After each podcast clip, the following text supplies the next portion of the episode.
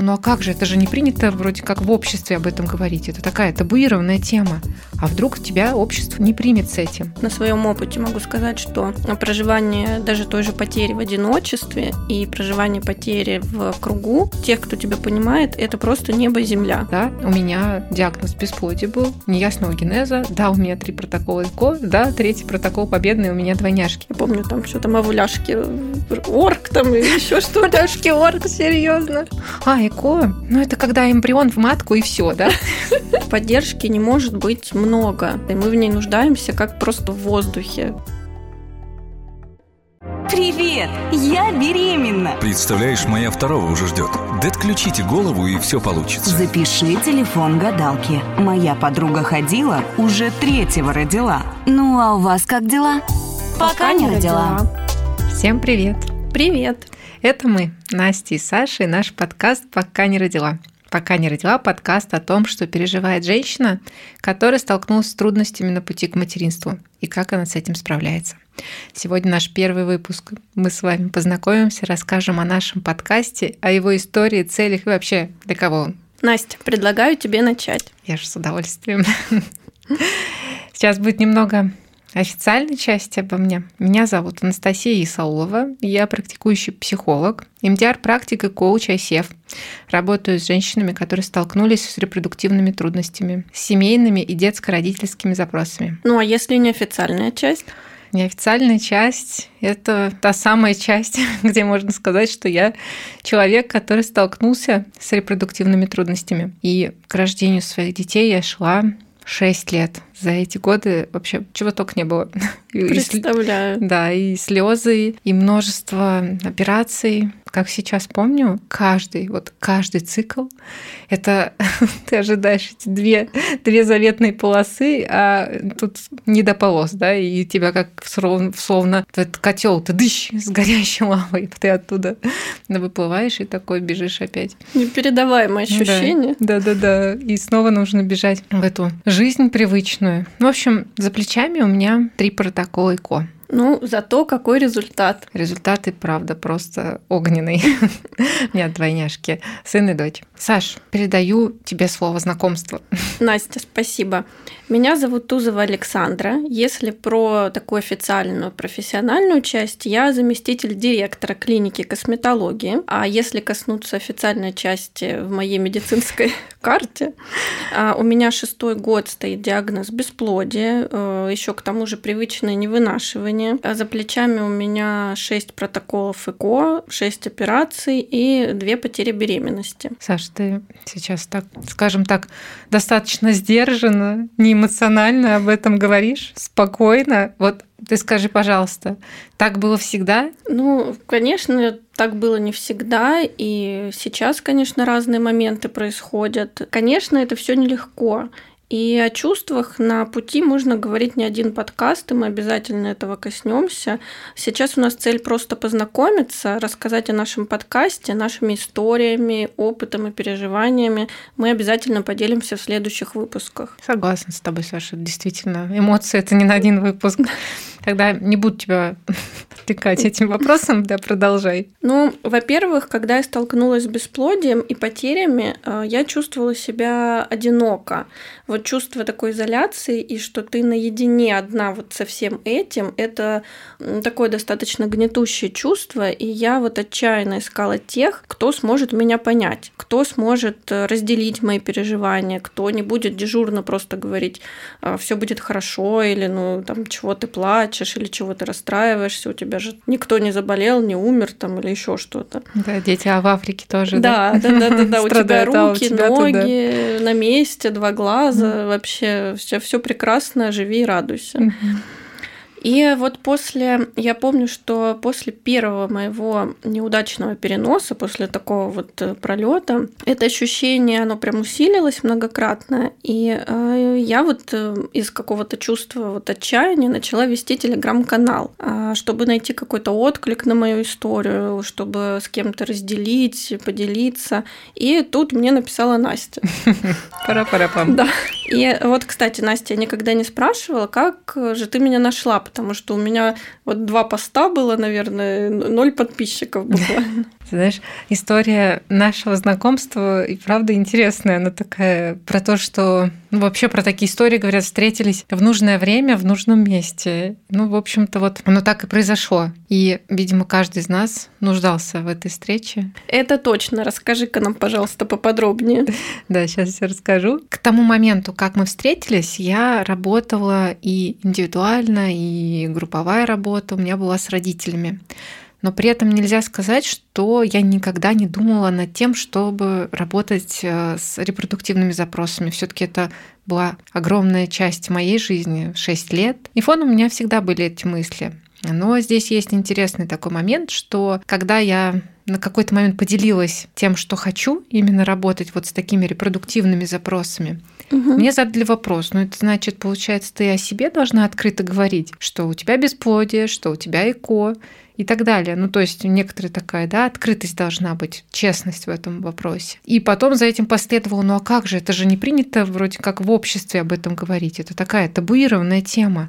А вдруг тебя общество не примет с этим? И я замкнулась, честно говоря. То есть для меня это было так неожиданно эти вопросы услышать, и, и все. Я продолжила ту работу, которую работала, но фоном все равно у меня были эти мысли. А вот э, что произошло, в какой момент изменения вот те случились? Ты знаешь, нельзя сказать, что что-то произошло в один момент, потому что так или иначе я продолжала делиться своим опытом э, касаемо бесплодия, касаемо ИКО с теми, кто задавал эти вопросы. Ну, а ты не скрывала если у тебя спрашивали, какие-то вопросы задавали, там, про твой опыт ты делилась, mm-hmm. какой путь ты проходила, какие там процедуры, или все таки как-то старалась уйти? Я не скрывала. Когда меня спрашивали, угу. я открыто, в общем-то, об этом говорила, что да, ИКО, да, такие-то процессы. То есть единственное, что не было такого, что я, ну, прям вот открыто об этом говорила. Угу. Вот как сейчас, да, такой вот этап, когда я могу об этом говорить открыто, да. У меня диагноз бесплодия был, неясного генеза, да, у меня три протокола ИКО, да, третий протокол победный, у меня двойняшки. На тот момент для меня было это так вот, ну, очень тяжело об этом говорить, потому что вот какие-то страхи, видимо, были. Но при этом, при всем, вот те, кто задавали вопрос угу. в кулуарах, скажем так, те получали ответы. И, в общем-то, я этот вопрос работы именно с такими запросами репродуктивными, я его выносила неоднократно в работе и с коучем, и с психологом. И поэтому в один момент вот уже все, просто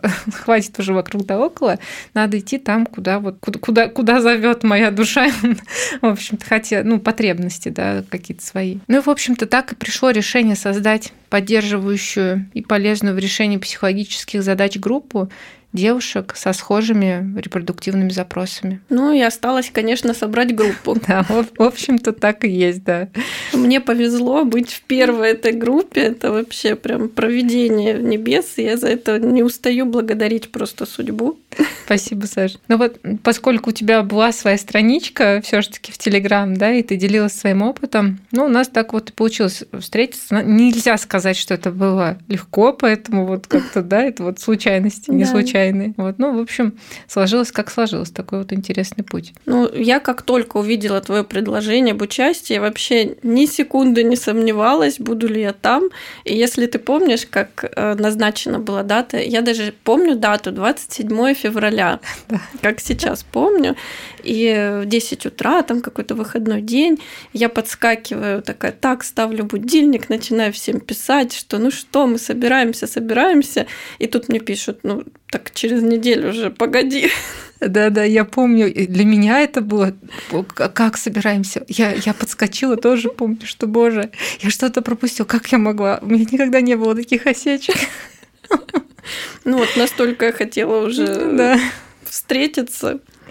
Поэтому да, уже такая э, целая история создания проекта вырисовывается, когда уже ты поделилась идеей более такого масштабного проекта. Я помню свой восторг и какую кучу голосовых сообщений я тебе прислала о том, насколько это важно, насколько это круто, это даже не то слово. Для женщин, которые на этом пути, просто поддержки не может быть много. И мы в ней нуждаемся как просто в воздухе. Поэтому я всеми руками, ногами, всем, чем только можно за, и готова была поддержать вот в любых твоих начинаниях. Да, я на самом деле тоже хорошо помню этот день. В нем вообще все как-то сложилось. Я помню утро, я на детской площадке, и ко мне подходит а, женщина, она была со своим внуком, и как-то так, ну вот задает вопросы, что погодки ли, двойняшки ли. Угу. И я говорю, ну да, двойняшки. Она, а что ЭКО? Ну да, ЭКО. А, ЭКО? Ну это когда эмбрион в матку и все, да? Ну да, эмбрион в матку и все. Вот. А потом вечером я еще посмотрела интервью девушки, у которой была перинатальная потеря и которая делилась этим опытом своим, да, и в первую очередь, что это что это она сейчас делится. Угу. А некоторое время назад она молчала и все это ну, вот, переваривала в себе. И для нее ну, это прям тяжелый очень опыт, что она не могла поделиться этим. Ну и в целом, если провести анализ и обобщение запросов на сессиях, то можно сказать, что отсутствие поддержки, понимания, оно может не звучит как, вот, как конкретно запрос, но тем угу. не менее всегда фоном это где-то есть. И про поддержку, и как это вообще вот складывается все у девушек. Да, так и есть. На своем опыте я также столкнулась и с непринятием, и с непониманием, и с бестактностью окружающих. А на данный момент я научилась с этим жить, справляться, и э, у меня уже появилась потребность самой поддержать и помочь. Поэтому идея этого проекта на 100% совпала с моей вот внутренней потребностью. Ну, собственно, так и получилось, что наши желания, интересы, потребности совпали, и мы решили объединиться и совместно сделать проект «Пока не родила». Здесь хочется раскрыть тему названия нашего проекта и, в частности, подкаста. «Пока не родила» звучит достаточно провокационно и отражает уже такую некую дерзость и смелость, с которой девушка может ответить на бестактные вопросы. Угу. Которых мульон просто, бестактных вопросов. Это просто на, не знаю, сколько количество выпусков разобрать каждый по отдельности. Да-да. Это своего рода как этап эволюции в ответах. Сначала на вопросы, ну, как у вас дела с детишками, Отвечаешь как есть, порой оправдываешься, порой злишься, молчишь, порой придумываешь, что ну мы пока там еще не планируем, еще угу. у нас э, там для себя пожить, для да? себя пожить, у нас там машина, квартира, дача угу. и так далее. А потом набираешься сил и отвечаешь уже как тебе хочется, и не смотришь на то, что кому-то может быть не по душе, как ты отстаиваешь свои границы. Получается, что пока не родила, это собирательный образ смелого проявления поведение с ориентирами на себя и на собственные границы. Угу. А еще хочется добавить, что когда мы думали про название, были с ним и другие ассоциации, очень такие глубокие. Про то, что очень часто жизнь девушки, да и семьи в целом, делится на жизнь пока не родила и после. Не менее часто жизнь до того, пока не родила, встает на паузу в разных ее сферах. Мы будем много угу. об этом говорить, не только говорить, конечно, но и делать в рамках закрытого клуба. В общем, вот такая у нас вышла многогранность одного лишь названия, которое распространится, конечно, и на сам проект. Почему мы называем проект именно проектом, а не подкастом? Потому что подкаст пока не родила. Это э, медийная информационная часть проекта, в которой можно будет найти ответы на многие вопросы, послушать истории людей, о их чувствах, их опыте.